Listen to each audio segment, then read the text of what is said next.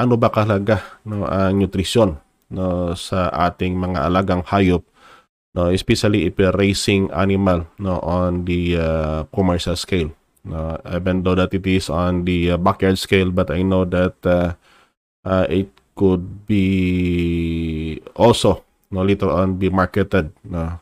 So yung kung bakit that uh, in this subject no where you, you are uh, taught no, on how no agripreneur should be done uh, agripreneur thinking should be done especially on the uh, feeds and feeding So yung kung bakit that we offer this uh, subject na animal nutrition and uh, feeding.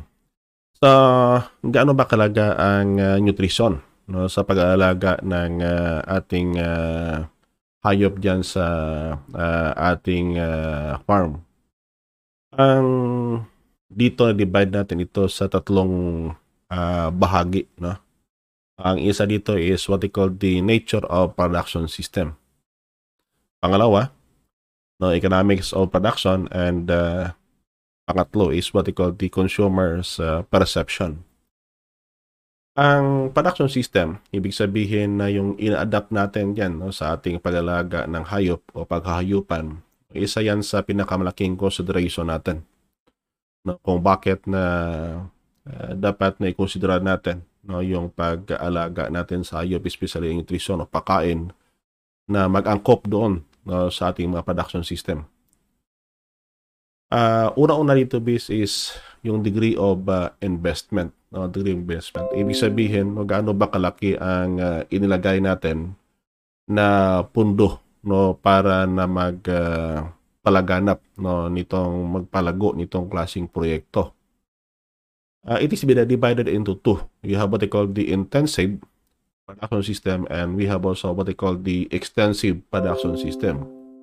So, anong ibig sabihin ng uh, intensive production system? This focuses more on what they call commercial scale of production which requires a bulk of supplemental feeds at varying nutrient composition based on the age category of farm animals. Ibig sabihin that uh, we are raising animal no, on the uh, greater number or larger number uh, hindi sa isahan but maramihan dito.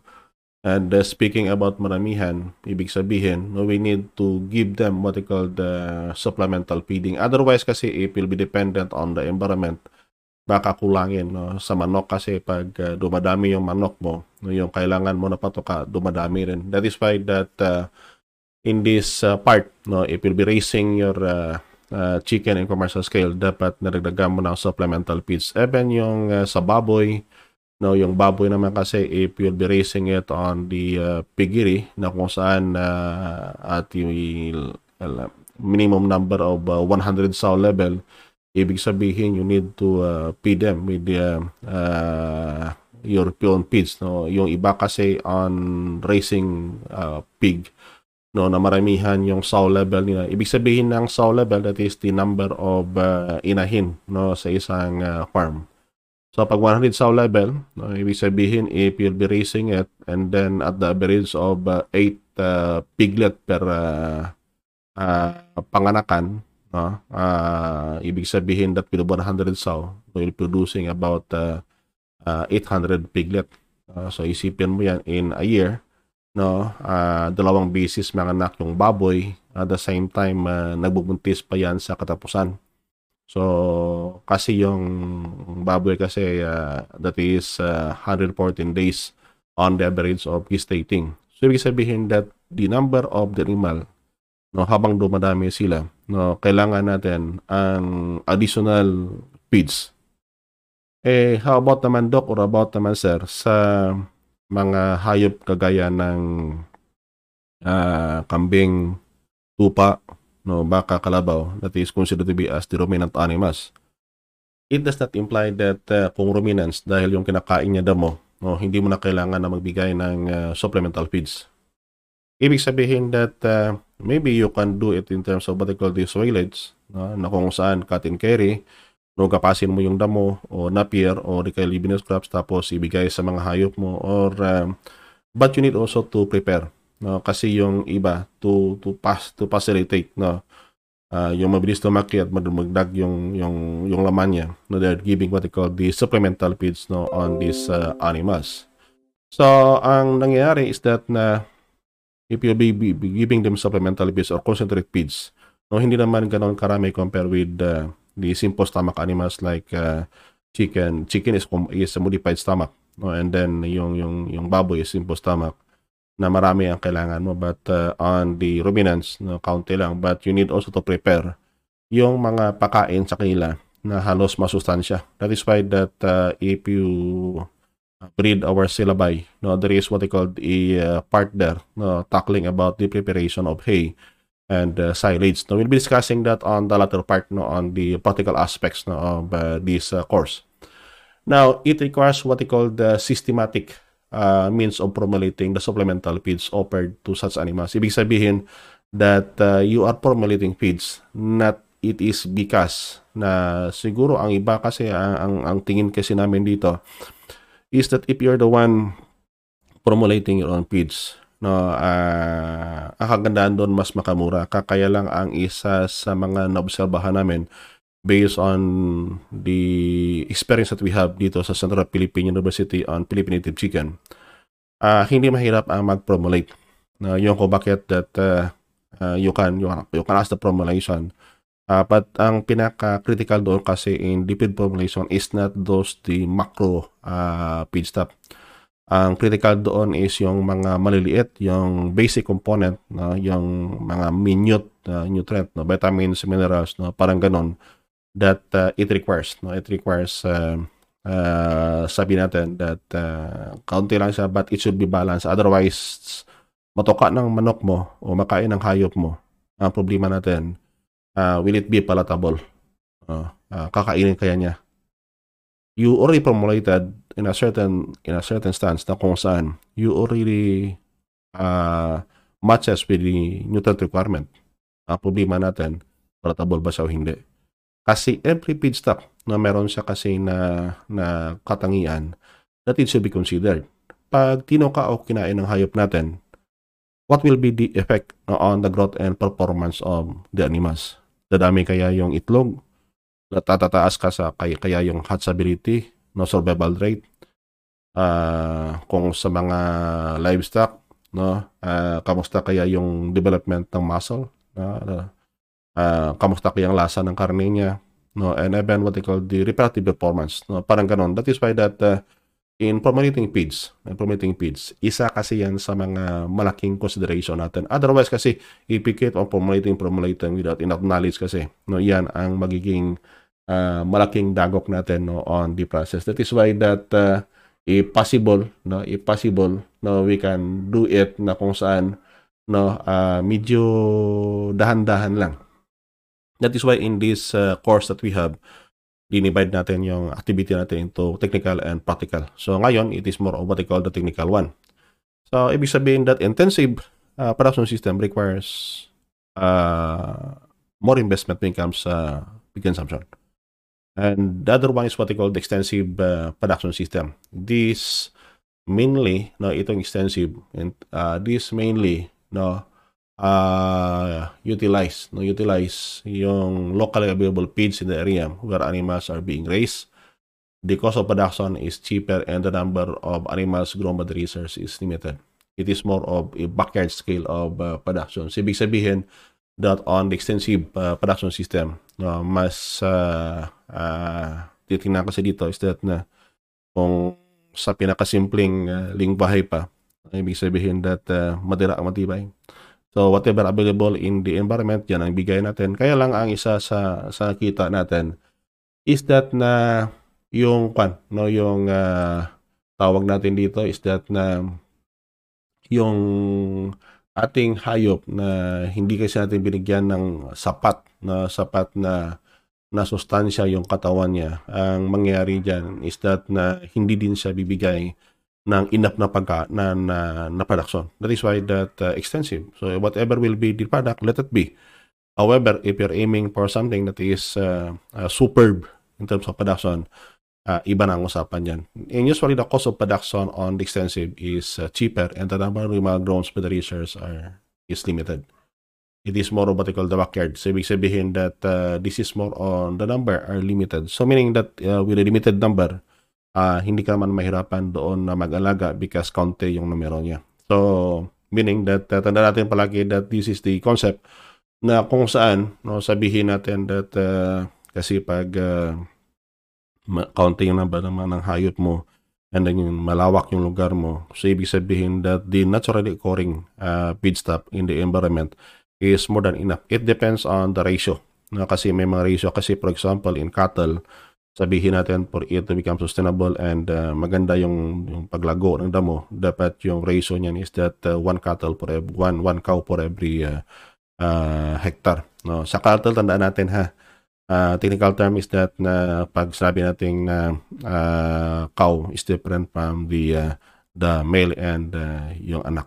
No, kasi sa elementary no sabihin natin that uh, yung yung yung cattle kasi no cow kasi lalaki at babae pareho lang tandaan pa natin yung mga technical term natin and make sure that uh, you reviewed no what is being taught to you no on the um, uh, ANSI uh, 1202 no uh, parang ganun So, those are what they call in terms of the investment. No? Ibig sabihin that comparing that to uh, intensive extensive, no, ang pinakamalaking investment is nandoon sa intensive and it requires systematic na uh, way on how to formulate feeds. No? It depends on the product that you wanted for such kind of animals that you are raising.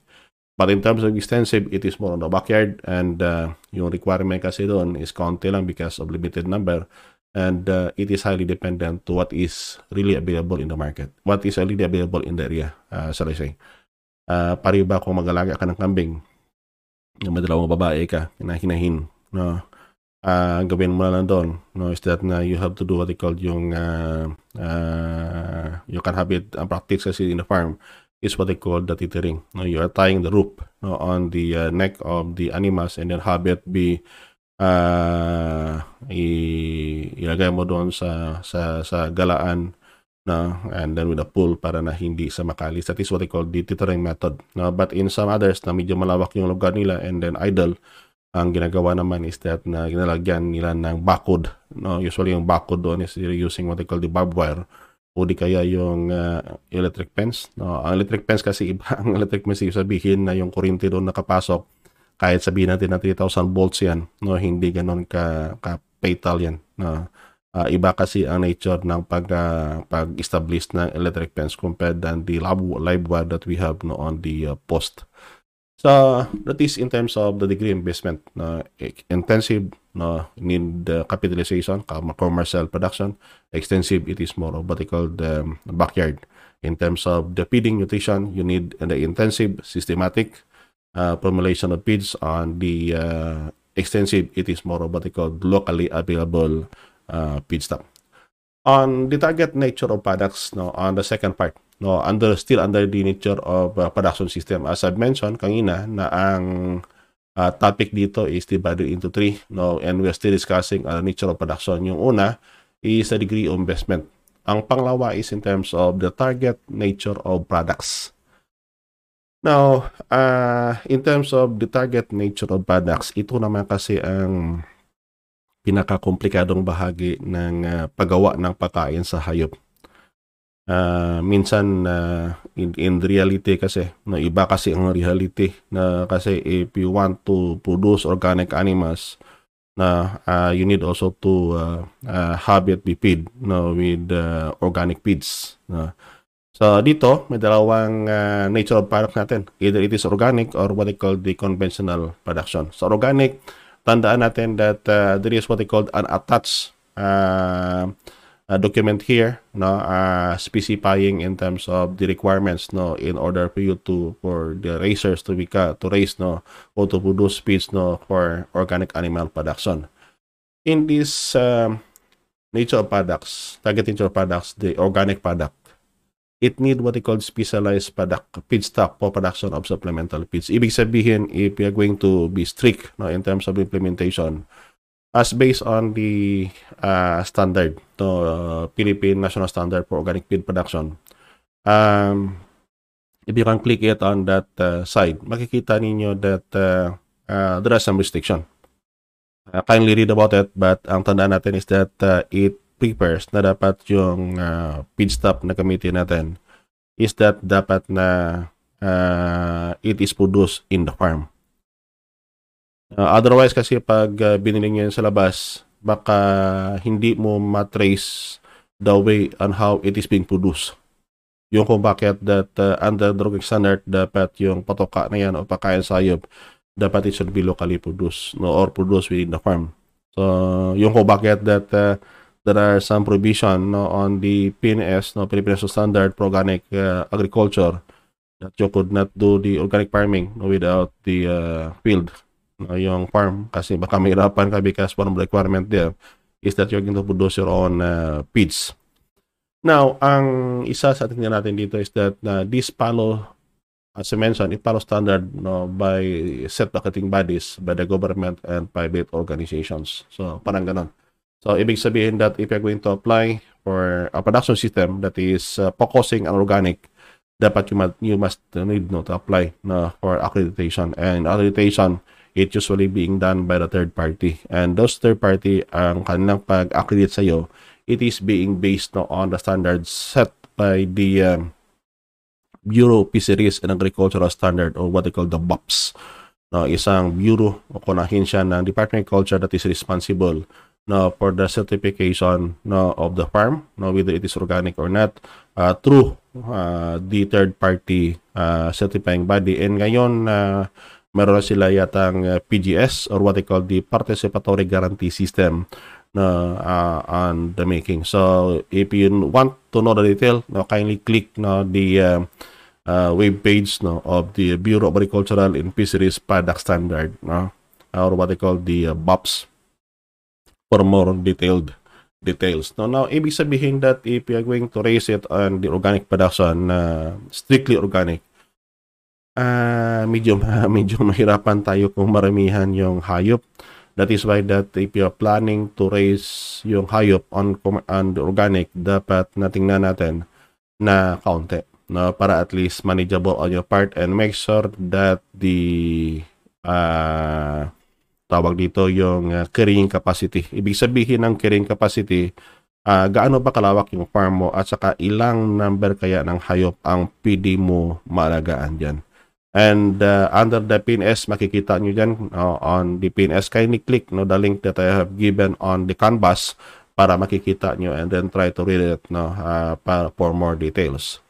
Ang isa naman is in terms of what they call the conventional production. So, ibig sabihin ng conventional production, as the nature product, ibig sabihin that there is no restriction. Sabihin natin na kasi sa organic, no, bawal kasi ang uh, synthetic amino acid, bawal ang paggamit ng uh, therapeutic except in the cases na kung saan severe ang problema that you can use the uh, synthetic medication but uh, it is strictly implemented on the organic.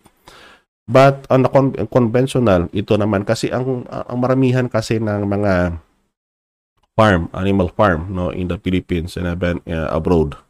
Uh, because mahirap na makapasa doon sa organic and minsan yung market mo kasi hindi mo naman kasi ganun ka-establish uh, dito sa Pilipinas uh, parang walang pinagkaiba. I know that there are some specialized store na nagbibinta ng organic but yung target naman natin na uh, uh, buyers naman no konti lang uh, kasi sa sobrang mahal niyan but uh, on the local market na parang mahirapan tayo na mabenta. And that is why that the CPU feeds na hindi natin claim yan na organic but it is uh, amino acid isolate uh, and antibiotic uh, free supplemental feeds for native chicken and we are expanding the product line right now on uh, sow or what we call the hog. So sa conventional, ibig sabihin that uh, you can feed it either by uh, commercially available or uh, maybe you can have what they call the organic no uh, that can be used no in the uh, uh, production system ibig sabihin that uh, kasi sa maramihan ng number no and then you will be finding talaga ng organic na patoka na 100% organic ah, baka mahirapan ka maghanap-hanap niyan na uh, yan kasi ang pinakamalaking consideration no, on the animal production. So dito, kung tingnan natin yung proseso niya, No, and if you're going to compare that in terms of the degree investment, uh, possibly that the organic, if you really want to do the organic, na 100% baka baka extensive yung intensive yung uh, uh, investment natin in facilities no? If we want to do what we call the organic and yung uh, uh, conventional naman. No simple lang kung anong available sa market yun lang and then have it sell the market no? Para sa maramihan na uh, customers or what they call the niche market of it So, those are what call restriction as long as you want the detailed information, you can click on the link that I have given no, dyan mismo sa inyong mga canvas. Ibig sabihin, for the organic product, dapat you, you are following a certain standard set by the government and uh, also by the certifying body while on the uh, conventional production naman niya, no, that is uh, uh, there is no restriction. As long as there is available feeds in the market, you can use it. And uh, if you wanted to produce your own feeds, na posible din siya. It depends kasi sa part ng racer. Kasi if you are uh, uh, raising larger or greater number of animals, no, and then you have the access on how to uh, uh, source out the uh, uh, feeds, no. Ang iba kasi, no, they are establishing their own uh, feed mill kasi pag nag-establish ka ng yung feed mill, makamura ka because during that time na medyo mura yung uh, uh, feed stop, no, you can have it be stock, no, at saka gilingin lang, no, in times na kung saan medyo uh, nagmahala na yung uh, ibang feed stop, no. So, mas maka-less ka kasi kung ikaw ang mismo ang nag-promulate, kaya lang problema mo kung ikaw nag-promulate is that the sourcing of um, the uh, feed stop. Now, aside from the degree of investment no, and uh, what they call the target nature of products, na the third uh, consideration no, under the nature of production system is what they call the environmental concern. Environmental concern.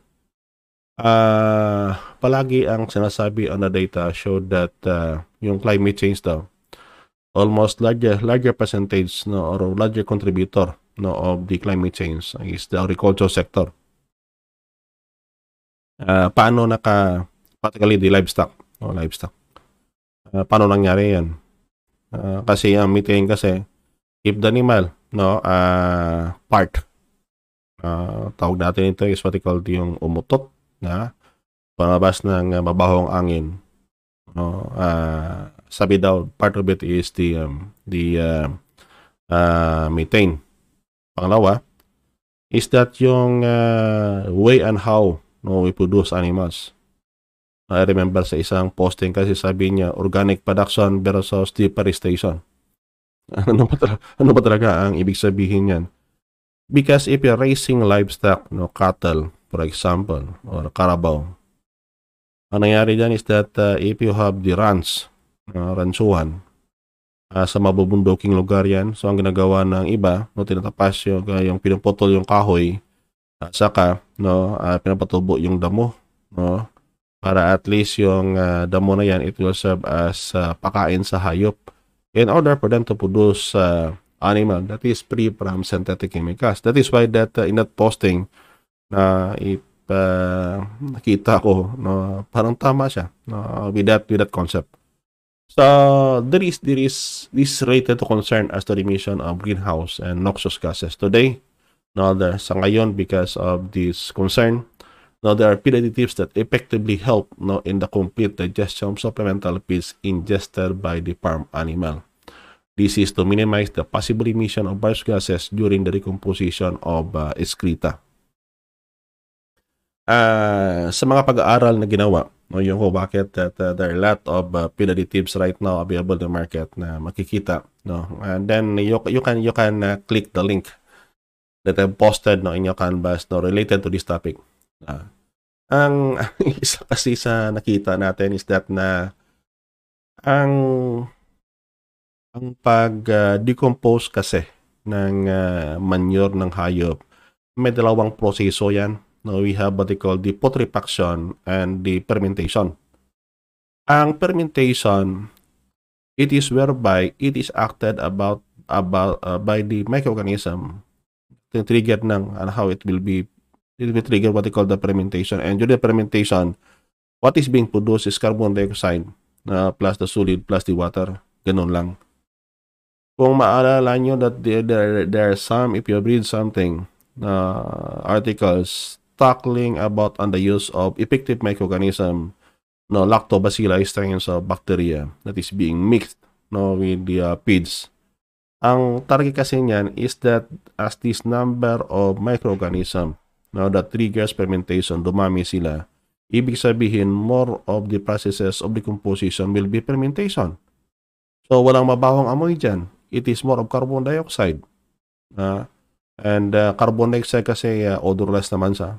Uh, uh, yun ang trigger niya. That is why that there are some uh, articles saying that yung dumi ang gawin natin, uh, have it be sprayed with uh, uh, lactobacilli para na hindi bumaho. Totoo yan. Uh, that is what they call the, that it triggers the fermentation doon. On the other hand, other hand, yung decomposition acted about by the putrefying bacteria or microorganism and that is called a putrefaction. Yan ang nangyayari na kung saan mas mabaho ang amoy. Ano bang mabaho doon sa amoy? Methane, uh, hydrogen sulfide, uh, and uh, lot of other gases. Kaya lang if you are a farmer And if you're looking on the possibility na gawin ninyo na organic fertilizer yung dumi, ang may pinakamataas na nutrient content or mineral content for plant is not those manure treated with fermenting agents. It is the manure that it is triggered by putrefying microorganism. So, parang ikaw, ikaw nang bahala mag-decide dyan as to what you are going to do. But there's some article also na uh, reporting that uh, for as long as the feedstock, ang mga sustansya dyan sa patuka na yan o sa pagkain ng hayop na yan, as long as it will be totally be uh, absorbed by the body of the mass, halos yung baho, hindi ganon ang amoy niya. Sobrang baho what is being triggered? Na bakit na sobrang maamoy o mabaho yung amoy ng dumi? It is because of some undigested nutrient no, on the feedstock. Yung kung bakit that and how we formulate ng mga ng mga patoka na yan, dapat it must be considered na kung saan if possibly no we could not say that 100% will be absorbed by the body but uh, it is truly that uh, some of it will be unadjusted, no? Talagang ipalabas yan ng hayop. Pero ang, ang, ang sa atin nandito is that na pwede ba ang gawin natin na uh, yung, yung absorption na mas mataas. That is why that uh, there are some feed stop, and not only some feed stop, but majority of the feeds uh, formulated and being sold in the market, they're using what they call the enzymes na if you can still recall, recall, no, recall on your uh, chemistry, yung enzyme, the properties of enzyme, na tumutulong sa para hindi breakdown of a certain substance or a compound to break down into simpler form so that it can easily be digested by the farm animals. It depends on the nature of stomach of the farm animals. Kasi the way and how ruminants uh, digest sa kinain ng kinain niya is will be maybe deeper will be deeper no to those animal possessing the simple stomach but for the modified stomach like the chicken uh, so that is what they call the nature no so why that these are the three major uh, uh, classification under the nature of production system the degree of investment it can be uh, intensive or extensive target nature product it can be organic or conventional And the third one is what they call the environmental concern. So this is how nutrition are important na based on the nature of production system. Now, the next is what they call the economics of production. Now, if you're raising animal and uh, if you're aiming to uh, to improve to your bottom line, kasi pag uh, sinabi natin bottom line, no, it implies for what they call the profit that we're aiming to derive no, in raising the animals ano ba ang uh, possible profit that we can derive out of it. If you're going to dissect na the animal production, ang isa sa pinakamagasto na bahagi sa pag-aalaga ng hayop o paghayupan is yung pakain or uh, patoka. Ano ibig sabihin yan? if we're going to compute all the costs associated with uh, feeds, no, it ranges from 60 to 75%. No, it depends on the nature of feedstock. So, parang ganun. And then the ability of the animal to digest na yung mga pagkain na yan. Kasi as long as the animal ay hindi nabusog yan, as long na pinapakain nyo, mababa yung sustansya niya, ang gawin ng hayop dyan, it keeps on ingesting, ingesting. Uh, kaya lang minsan, tandaan natin that uh, may mga variation kasi yan. Uh, for example, in chicken, uh, tandaan natin that the requirement for fiber is different from the fiber requirement between the, the native chicken and the um, uh, fast-growing fowl or the layers. Sa fast-growing fowls or the layers, ang kailangan nila is about 5%, uh, but on the native chicken, ang kailangan niya is 11%. Eh, sabihin natin, sige sir, uh, sige dok, dagdagan natin ng, uh, ng IPA or what we call the rice para na mapataas natin yung uh, fiber. Ako po kayo, yung IPA or uh, rice na yan, it is mainly made up of uh, silica and that is un, uh, undigestible to animals. Yung kung bakit ito sa CPU nagawa natin na nagdaga natin ng damo, no, giniling na damo, no, para at least yung fiber requirement will be met. Kasi pag hindi na met ng hayop ang fiber requirement niya, uh, hatchability uh, production wise, no, uh, hindi yan ma-attain niya. No and masobra naman fiber, no, baka ma-decrease naman yung uh, productivity level niya. So, parang ganun, uh, tinitimpla mo kasi na parang naglumuluto ka uh, na dapat yung patimpla mo katamtaman lang para ma-attain mo yung maximum productivity.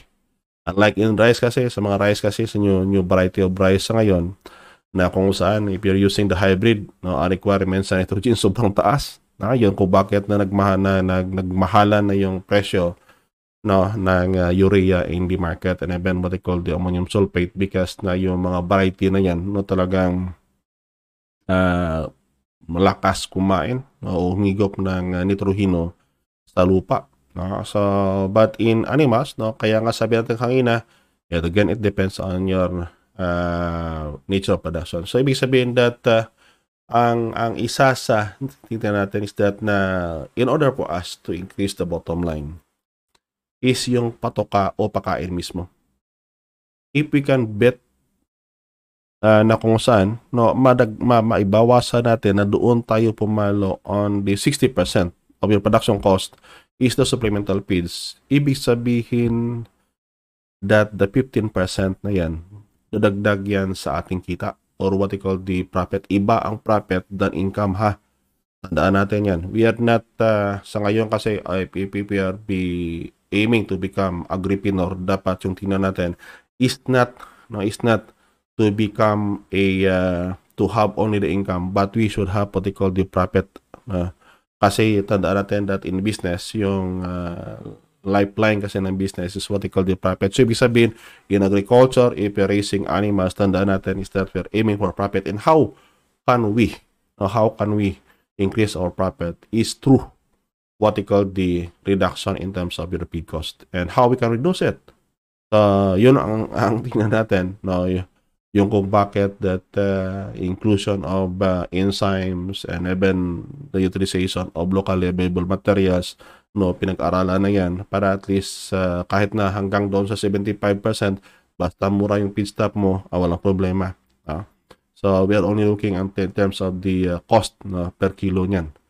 Sa yung kung bakit that uh, for animals kasi, no, ang 60 to 75% no, that is focusing in terms of what they call the uh, poultry and uh, piggery projects. No. Uh, sabi sabihin sa poultry na lahat na may pakpak, no, uh, bahagi ng poultry. Uh, so ano mga project na associated that is being in commercial scale. You have the ducks. No, yung turkey kasi uh, madalang lang. No, mayroon din po dahil hindi ganun karami compared with the ducks. Then the, the chicken, and you have also what they call the uh, quail. Yun ang mga species of poultry na kung saan being raised in commercial scale no, under piggery kasi ang requirement nila sa putoka is ganun kalaki. No, samantala naman doon sa mga kwan, sa mga ruminant animals, no, if you have the area, no, yung kung bakit na kagaya na sabi ko kanina that uh, there is a posting that uh, organic production versus deforestation. Uh, uh, Kung ano piliin mo, ikaw na lang yung bala. It depends on you and uh, you must to make what they call the sound judgment. Uh, if ever that you want to uh, raise the animal no, based on this kind of uh, uh, uh, tawag dito, na importance na uh, critical kasi yan eh. Uh, ang, ang, ang katotohanan yan in the field. if you're raising animal, you're always looking on the profit if possible. Kaya nga sabi ko palagi is that na if possible, no, uh, do not only engage in terms of production, but if possible, if you can engage in processing and marketing, no, mas mapakyat pa ninyo ang profit. And um, given right now that uh, there is what they call the innovation in platform or the market, economic uh, market platform, no, using what they call the social media, no, you can direct, no, uh, you can sell it directly to your target uh, market. Now, ang isa pa sa tingnan natin is what they call the consumer perception. Na why nutrition important to farm animals? Kasi kung, kung ang, ang isa kasi sa mga report ng United Nations uh, Food and Culture Organization, uh, pumapakita that the demand for meat products and milk and egg no umakyat. Umakyat siya. Uh, yung uh, meal preference ng consumers more on what they call the meat, milk, and uh, egg products. So, ano ibig sabihin yan? Ang paghayupan no, talagang meron siyang uh, bright future. No, kaya lang ang isa palagi sa tingnan natin is that na uh, pili bang uh, ilagay nyo sa sigurado. That is why that if you have the project, no, pili bang uh, gawin natin, uh, have it be insured no, in the Philippine Crop Insurance Corporation kasi nag-expand na sila ng kanilang uh, tawag dito yung coverage. No? They're not, not only limited on the crops but even in terms of the animals. Uh, consumer perception per se that uh, kung tingnan natin kasi uh, when uh, what I call the slight discussion uh, over my friend, the doctor friend, medical doctor, sabi niya, ang isa sa mga maraming kaso no, na na hospital sila, it is because ang mga pasyente sa hospital, it is because of what they call the lifestyle disease. Lakas ka kumain ng karne, but uh, hindi naman ka-active yung katawan mo. And what happen is that na yung, yung mga byproduct kasi ng uh, meat na being digested in the body, hindi sa ganon kabilis na may palabas compared than with um, vegetable. Yung kung bakit na-accumulate and later on lead on to what they call the uh, hypertension and uh, others na maraming iba. So that is why that in even in the formulating of feeds no to to bridge the gap uh, between these consumer and the producers or the racers. Ang ginagawa is that uh, a lot of studies right now is focusing on how to reduce. First is the cholesterol. Ang cholesterol kasi na uh, dalawang klase yan. Uh, we have the low density and the high density. Yung ko bakit that yung low density kasi na ang pinaka-critical I know that cholesterol is very important also in the body of the animals and even for humans. It is needed also in terms of um, the growth and the reproduction. Kaya lang pag nasubrahan yan, no, delikado din ang katawan ng uh, tao. That is why that uh, there are some studies that try to incorporate no, uh, peditives that will lower no, the cholesterol, for example.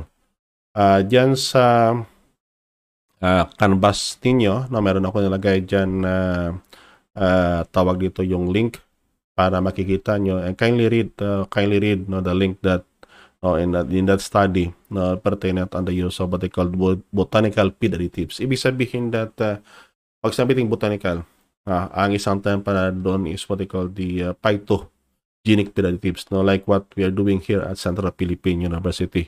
Ang isa sa mga nakita natin is that na uh, kagandahan niya is that na it is locally and uh, there is no, no side effect in the body uh, kasi halaman gamot kasi sa But uh, yan kasi nagawa dito sa Central Philippine University where we, we are doing researches right now no para na ma mag, magampanan ito. Kasi ang ang isa sa natin is that na there are some studies that try to utilize no yung garlic na eh, isinama doon sa patoka ng hayop. Kaya tandaan natin that the garlic no okay lang. Panrinig mo sabihin ah narinig ko doon kay Doc James o kay Sir James na sabihin na uh, it, it effectively no reduce no the cholesterol content of the meat and at the same time no so kung reduce ang cholesterol content ng meat ibig sabihin pag kinain ng tao yan at least the risk is also minimal.